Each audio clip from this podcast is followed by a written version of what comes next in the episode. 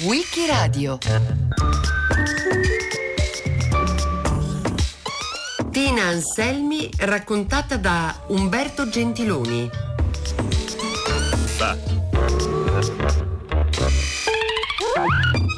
Tina Anselmi è stata la prima donna a ricoprire la carica di ministro nella Repubblica Italiana. Il 29 luglio del 1976 diventa ministro del lavoro nel terzo governo presieduto da Giulio Andreotti. Siamo nella settima legislatura. Sarà ministro del lavoro e poi ministro della sanità un percorso quindi il suo di una donna impegnata all'interno delle istituzioni della Repubblica. Diciamo che sono due gli elementi chiave che qualificano il suo itinerario politico, esistenziale, biografico, la partecipazione del mondo cattolico, è una donna che vive e si forma nel Veneto, nasce a Castelfranco Veneto il 25 marzo del 1927, quindi nel pieno ambito di una realtà cattolica in movimento. Il secondo elemento chiave della sua biografia riguarda proprio il protagonismo femminile. La sua è una famiglia numerosa, è la primogenita di quattro figli e la nonna, la sua nonna era una figura familiare di riferimento, in particolare per il suo carattere allegro, ottimista, curioso, elementi che Tina Anselmi porterà con sé nell'arco della sua esperienza politica. Dopo i primi spostamenti familiari tra la Lombardia e il Veneto, nel 1918 era stata fondata la Gioventù Femminile dell'Azione Cattolica, ebbene Tina Anselmi decide di iscriversi a questa associazione che ha degli obiettivi che sono molto chiari, educazione per le socie e per le dirigenti, percorso di inserimento nei temi politici e soprattutto grande attenzione a ciò che avviene nella società. E quindi comincia a legare sin dai primi passi la militanza cristiana e l'impegno politico con una cifra qualificante che l'accompagnerà anche nel corso degli anni e dei decenni successivi, la competenza. È una persona che studia con attenzione i dossier, le trasformazioni della società italiana, il ruolo che le donne possono avere in alcuni ambiti cruciali. A quel punto, dopo i primi passi della propria biografia, arriva la grande cesura della Seconda Guerra Mondiale. È una cesura cruciale. Si combinano nella figura di Tinanselmi e nel suo percorso il cattolicesimo popolare, le sue radici venete dell'associazionismo cattolico di cui abbiamo appena parlato e l'antifascismo. Il mio incontro con la politica è avvenuto come esigenza a promuovere un cambiamento che creasse le condizioni umane per la gente dei nostri paesi che veniva fallonata, che veniva perseguitata, che veniva uccisa. Ecco, volevamo cambiare tutto questo e la nostra presenza al, nella vita delle formazioni partigiane era una presenza che voleva significare questo. Non accettiamo più di essere sottoposte alle barbarie, alla morte, alle distruzioni, così come avveniva in quei giorni. Senta, eh, 17 anni sono pochi però, lei ha avuto mai paura? Sì, confesso che ci sono stati momenti in cui ho avuto paura, un giorno che un camion di tedeschi mi inseguiva per strada e io non sapevo più dove nascondermi finché ho trovato un fossato colmo di acqua e di fango, mi sono buttata dentro per poter sfuggire ai tedeschi che guardavano intorno per vedere dove ero e che cosa facevo. Quindi ci sono stati momenti pericolosi. Un giorno io dovevo trasportare una radiotrasmittente da un paese all'altro per poter comunicare poi con la missione alleata che era stata paracadutata. Anche in quell'occasione ho avuto paura perché sapevo che se mi avessero fermato e mi avessero trovato con la valigetta e con la radio trasmittente, io certamente sarei stata uccisa. Una scelta quindi radicale di campo, non ha esitazioni, in parte perché vede la durezza della guerra civile, è testimone di episodi cruenti che riguardano anche l'ordine imposto dai tedeschi nelle zone occupate dopo l'armistizio dell'8 settembre, ma c'è anche un elemento personale che investe il suo antifascismo. Il padre, punto di riferimento che appunto sceglie da che parte stare quando la guerra civile diventa più difficile, ma anche il mondo dei sacerdoti, ecco, del clero che eh, a partire dal suo assistente ecclesiastico parla dell'antifascismo cattolico di base, cioè di una scelta secondo la quale appunto essere dalla parte della libertà, della democrazia, della lotta di liberazione significava anche avere una coerenza di fondo rispetto all'impianto cristiano della propria formazione. Parlò più volte negli anni e nei decenni successivi dell'impatto impatto che aveva avuto sulla propria esperienza vedere dei ragazzi impiccati, che cosa significava toccare quasi con mano la durezza della guerra e della resistenza, rispondere quindi alle logiche del conflitto senza titubanze, senza ambiguità. La sua è una scelta che ha il pregio, io credo, di cogliere il significato globale della sfida che caratterizza la seconda guerra mondiale. Non è soltanto scegliere di stare da una parte o dall'altra, militare per un campo o per l'altro, ma porsi il problema di quelli che saranno i valori di riferimento nel momento in cui la guerra avrà concluso, si sarà conclusa. E Può essere utile richiamare una frase, un punto di vista, un'affermazione netta che Tiranselmi eh, ricostruisce molti anni dopo la guerra, nel 2002. Rispondere a una guerra che viola i diritti umani, viola anche quelle leggi di carattere internazionale che garantiscono alcuni diritti ai prigionieri. Un prigioniero non poteva essere ucciso. E quindi una verifica di che cosa era il fascismo e di che cosa era il cattolicesimo venne proprio intorno al tema delle uccisioni delle rappresaglie, che poi in fondo era l'aspetto più terribile del fascismo e del nazismo. Ecco, è una frase che può racchiudere il passaggio di tante e di tanti di quella generazione. Essere da una parte nel biennio cruciale 43-45 significava tentare di tenere insieme la scelta di fondo rispetto allo scontro tra fascismo e antifascismo, ma anche le radici e le ragioni di una militanza cristiana. Ecco, Tina Anselmi in questo rappresenta davvero uno dei punti più alti nelle biografie e nelle storie della nostra Repubblica. Parliamo delle donne nella resistenza. Che ruolo hanno avuto il lei con loro durante la liberazione dal nazifascismo? Beh, è stato da una parte un momento di grande felicità, di grande entusiasmo. Capivamo che eh, i tedeschi stavano per abbandonare i nostri paesi, sapevamo che si avvicinava l'ora della libertà anche per i nostri paesi e dunque questa attesa della libertà che veniva assieme all'arrivo degli alleati e di quanti combattevano accanto a noi, eh, questo fu un fatto che diede coraggio, che diede spinta, che diede motivazione a noi. A noi è difficile dire ragazze o ragazzi. La verità è che in quei giorni combattavamo, sapevamo di non dover cadere nelle mani degli nemici perché saremmo stati uccisi, così come vedevamo negli alberi dove erano lì impiccati dei nostri paesi. Dunque da una parte dovevamo sfuggire ai nazisti e ai fascisti, dall'altra chi è che era disponibile? Eh, non ci siamo mica domandati.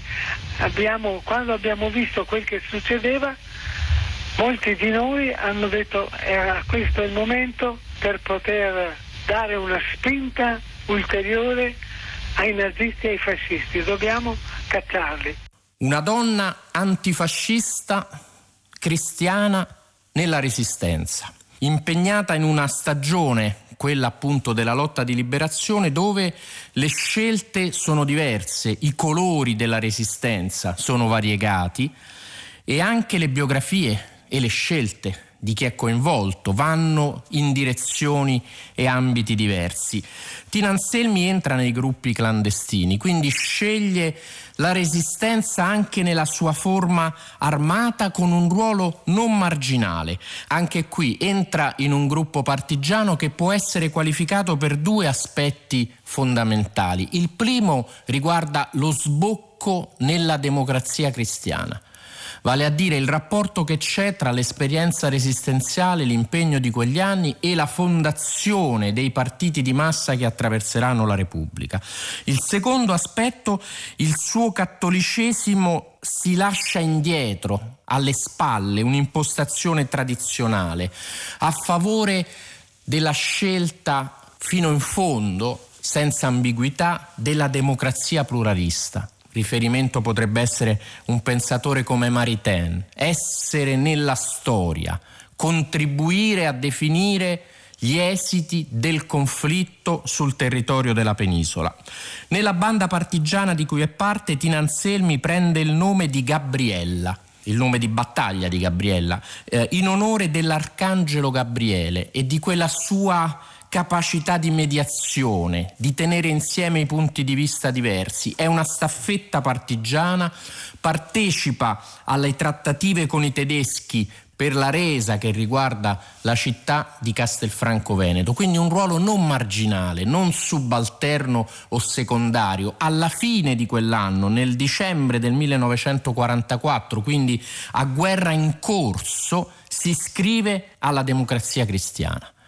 Si chiude quindi la fase, diciamo così, dell'impegno clandestino per aprire la finestra tra la fine del 44 e i primi mesi del 1945 per l'impegno nell'Italia che si andava a liberare. E finita la guerra con la liberazione decide di iscriversi all'università, sceglie lettere, si iscrive all'Università Cattolica di Milano senza smarrire le proprie spinte, le proprie aspirazioni, lo studio diventa uno strumento complementare a quelle scelte di fondo che già avevano attraversato gli anni fondamentali della propria vita. Tre parole chiave di questa fase, l'associazionismo, il sindacato e il partito.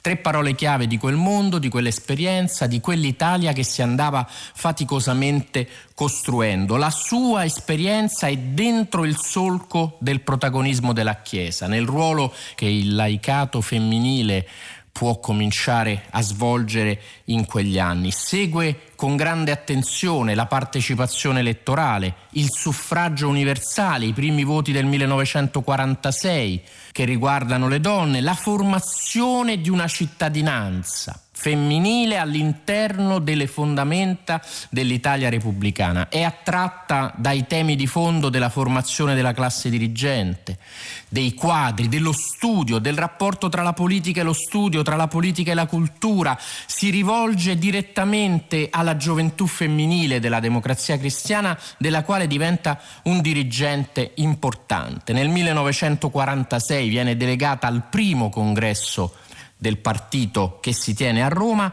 e eh, si occupa, eh, diciamo così, del rapporto complicato tutto da costruire tra la partecipazione femminile e un partito che sta nascendo. Si occupa della formazione delle iscritte, dell'orientamento elettorale delle donne nelle prime elezioni e soprattutto della conoscenza dei problemi del mondo femminile nella società italiana. Questo aspetto non lo abbandonerà mai, appassionata, curiosa, interessata a capire che cosa stava accadendo nel mondo femminile mentre mentre l'Italia stava cambiando. Nel 1955, quindi dieci anni dopo la liberazione, quelle parole chiave che abbiamo richiamato diventano soltanto una, abbandona il percorso dell'insegnamento, del sindacato della scuola e si dedica al partito. La Repubblica dei partiti, questa espressione che richiama una fase intera della nostra storia, nella sua biografia trova una conferma fondamentale. Con la democrazia cristiana e attraverso il ruolo della democrazia cristiana si sarebbero potute ottenere tante cose che altrimenti non avrebbero avuto risposta. È quindi il primato del partito in una certa misura, ma declinato anche qui come strumento per una società cristiana perno per costruire un sistema politico diverso, garante la DC insieme agli altri partiti di una democrazia repubblicana che altrimenti sarebbe risultata eccessivamente fragile. E qui troviamo una discontinuità nel passaggio dal fascismo al post-fascismo, una discontinuità che si declina attorno all'opera e allo strumento partito, la costruzione di un partito di massa radicato nella, nel territorio della penisola, con diverse espressioni, forme, culture, appartenenze sociali, di classe e quant'altro, ma dall'altra parte c'è anche la grande discontinuità di mettere al servizio della democrazia repubblicana la forza del partito e la sua capacità quindi di trasformare nel concreto il divenire della società italiana. La democrazia esige la trasparenza, non può esserci vita democratica laddove non ci sia una trasparenza nelle istituzioni, oltre che nella vita sociale e politica perché democrazia vuol dire partecipazione e non può esserci partecipazione laddove non si colgano gli elementi, i problemi, laddove non si sia capaci di mobilitare la gente intorno ai traguardi che poi sono i traguardi di ogni società democratica, costruire una società democratica perché sia possibile costruire un paese democratico e quindi diciamo i primi anni anche della liberazione li abbiamo vissuti con entusiasmo, con generosità. Volevamo veramente un paese democratico e questo eravamo disposti a farlo con quanti venivano dalla resistenza ma anche con quanti scoprivano come noi abbiamo scoperto durante eh, la vita partigiana abbiamo scoperto che c'è bisogno di tutti e che laddove la democrazia non è partecipazione, lì la democrazia è già in pericolo.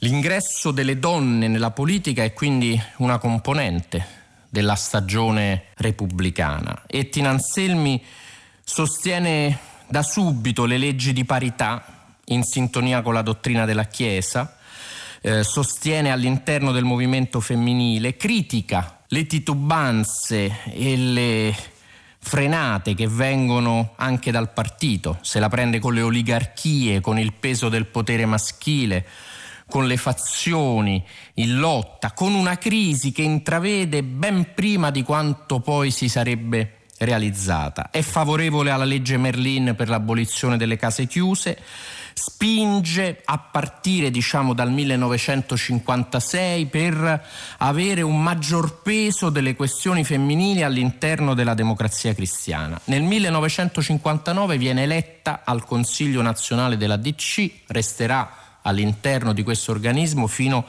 alla fine del partito. Nel 1962 quando Aldo Moro con il congresso di Napoli vara l'apertura a sinistra, l'inizio del centro-sinistra, Tina Anselmi partecipa di questa stagione, si sente coinvolta dalla rottura del centro-sinistra e anche dall'impatto del Concilio Vaticano II, quindi anche in questo caso sono due ambiti che viaggiano parallelamente, la svolta del partito nell'ipotesi di costruire un'alleanza diversa, il Concilio Vaticano II che parla di libertà politica, di libertà religiose, contro un'impostazione tradizionale, immobile e immutabile della presenza dei cristiani in politica. È legata all'impostazione costituzionale della persona umana e dei suoi principi. Più volte ha fatto riferimento a questo aspetto come una cifra fondamentale della propria esperienza e della propria militanza. Viene eletta alla Camera nel 1968 per la prima volta, verrà eletta per ben sei volte fino al 1987. La sua presenza è caratterizzata da una forte iniziativa legislativa. Firmò 475 progetti di legge 54 come prima firmataria, 98 dei quali sono stati approvati, tutela delle lavoratrici madri, diritto delle donne sul lavoro, illegittimità delle discriminazioni nel mercato del lavoro, contro la segregazione femminile, era convinta che i suoi incarichi politici, parlamentari e governativi dovessero qualificarsi sulla condizione femminile. Entra quindi all'interno del cuore del sistema politico italiano sul crinale del centrosinistra, quindi tra gli anni 60 e gli anni 70, quando piano piano ci si avvicinerà poi alla stagione della solidarietà nazionale. È favorevole all'abrogazione della legge sul divorzio, quindi è per il sì nel referendum del 1974, si schiera con la maggioranza del proprio partito e comincia nel 1976 appunto a ricoprire come prima donna l'incarico di ministro del lavoro e poi della sanità nei governi Andreotti. Si batte per il servizio sanitario nazionale, firma la legge Basaglia per l'abolizione dei manicomi. È stata forse il passaggio più significativo della propria esperienza politica, lo ricorda in una lunga intervista concessa ad Anna Vinci nel 2006 lavoro e salute, i propri incarichi ministeriali, ti senti al centro della vita del Paese. È una grande assunzione di responsabilità, soprattutto per quanto attiene alla sanità. Le ingiustizie, gli sprechi, la mancanza di tutela sono insopportabili. Cerimonia in Campidoglio organizzata dal Centro di Iniziativa Giovanile per la consegna dell'Oscar dei Giovani 1976. Il tradizionale e prestigioso riconoscimento ha avuto in questa occasione un valore particolare per la personalità cui è stato assegnato. Tina Anselmi, Ministro del Lavoro. Un ministro donna che sta a dimostrare il cammino compiuto dalla vera emancipazione femminile, specchio di una civiltà di costume raggiunto nel nostro paese. Lo ha ricordato il presidente dell'associazione Giuseppe Lepore.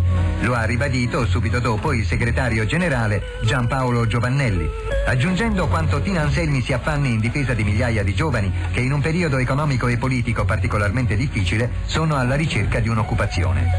Tina Anselmi, dopo aver ringraziato commossa proprio perché il riconoscimento le viene dai giovani, ha tracciato un quadro realistico della situazione italiana rispetto alle nuovissime generazioni. Un quadro in cui è risultata la sua salda morale priva delle abituali demagogiche ipocrisie.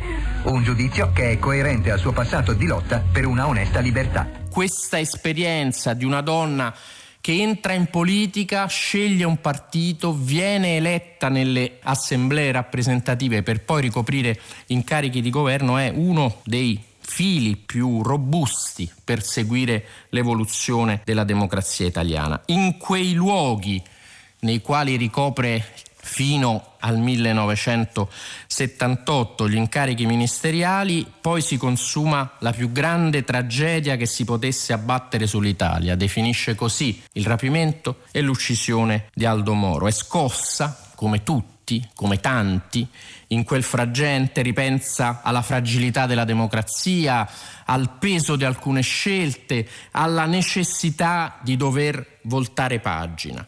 Firmerà la legge per l'introduzione volontaria della gravidanza e nel 1979, insieme a due donne comuniste, Nilde Iotti e Gilia Tedesco, si occupa di una legge sulla violenza sessuale che potesse riconoscere il reato e che potesse essere inserita all'interno del nostro sistema normativo. Nel 1979 comincia a farsi strada un'idea sono diversi ambienti della democrazia cristiana prima e poi del Partito Comunista che lei potesse diventare la presidente di una commissione parlamentare d'inchiesta sulla loggia massonica P2. Verrà eletta in quel ruolo nel 1981 e ci resterà per alcuni anni. Saranno per lei anni di studio, di confronto, di attenzione su un potere segreto del quale sapevo poco e che invece bisognava studiare con grande rigore. Nel 1986 una risoluzione alla Camera dei Deputati, 322 favorevoli e 45 contrari, accolse la relazione di maggioranza proposta da Tinanselmi.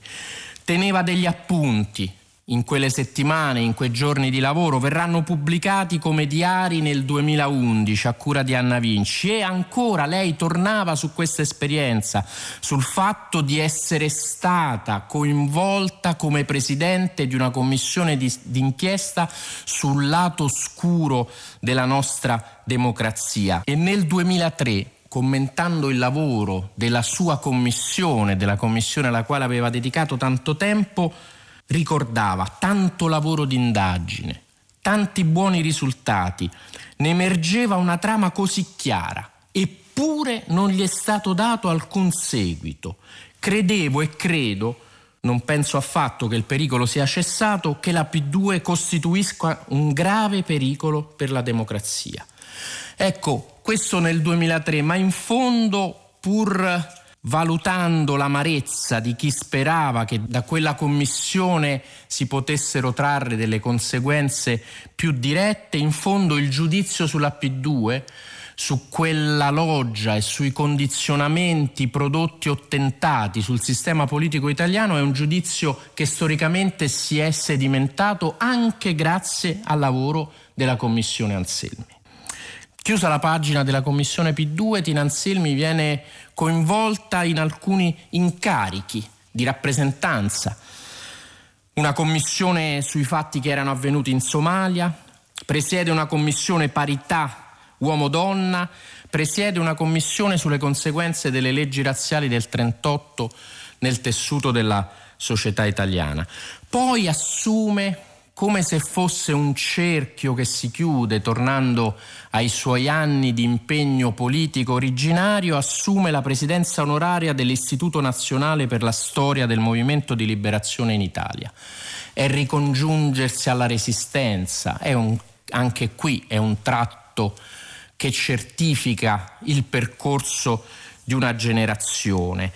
Arrivano voci su una sua possibile candidatura al Quirinale viene sollevata da ambienti diversi, figura di prestigio, espressione del protagonismo femminile, stimata dai partiti che avevano avuto un ruolo fondamentale nella storia della Repubblica, ma queste voci rimangono tali in due momenti nei quali invece il suo nome viene accostato a quelli che saranno poi effettivamente coloro che competono per il vertice delle istituzioni. Continuerà a seguire la storia del movimento di liberazione da presidente dell'istituto fino alla fine, quando muore nel 2016. Un suo desiderio.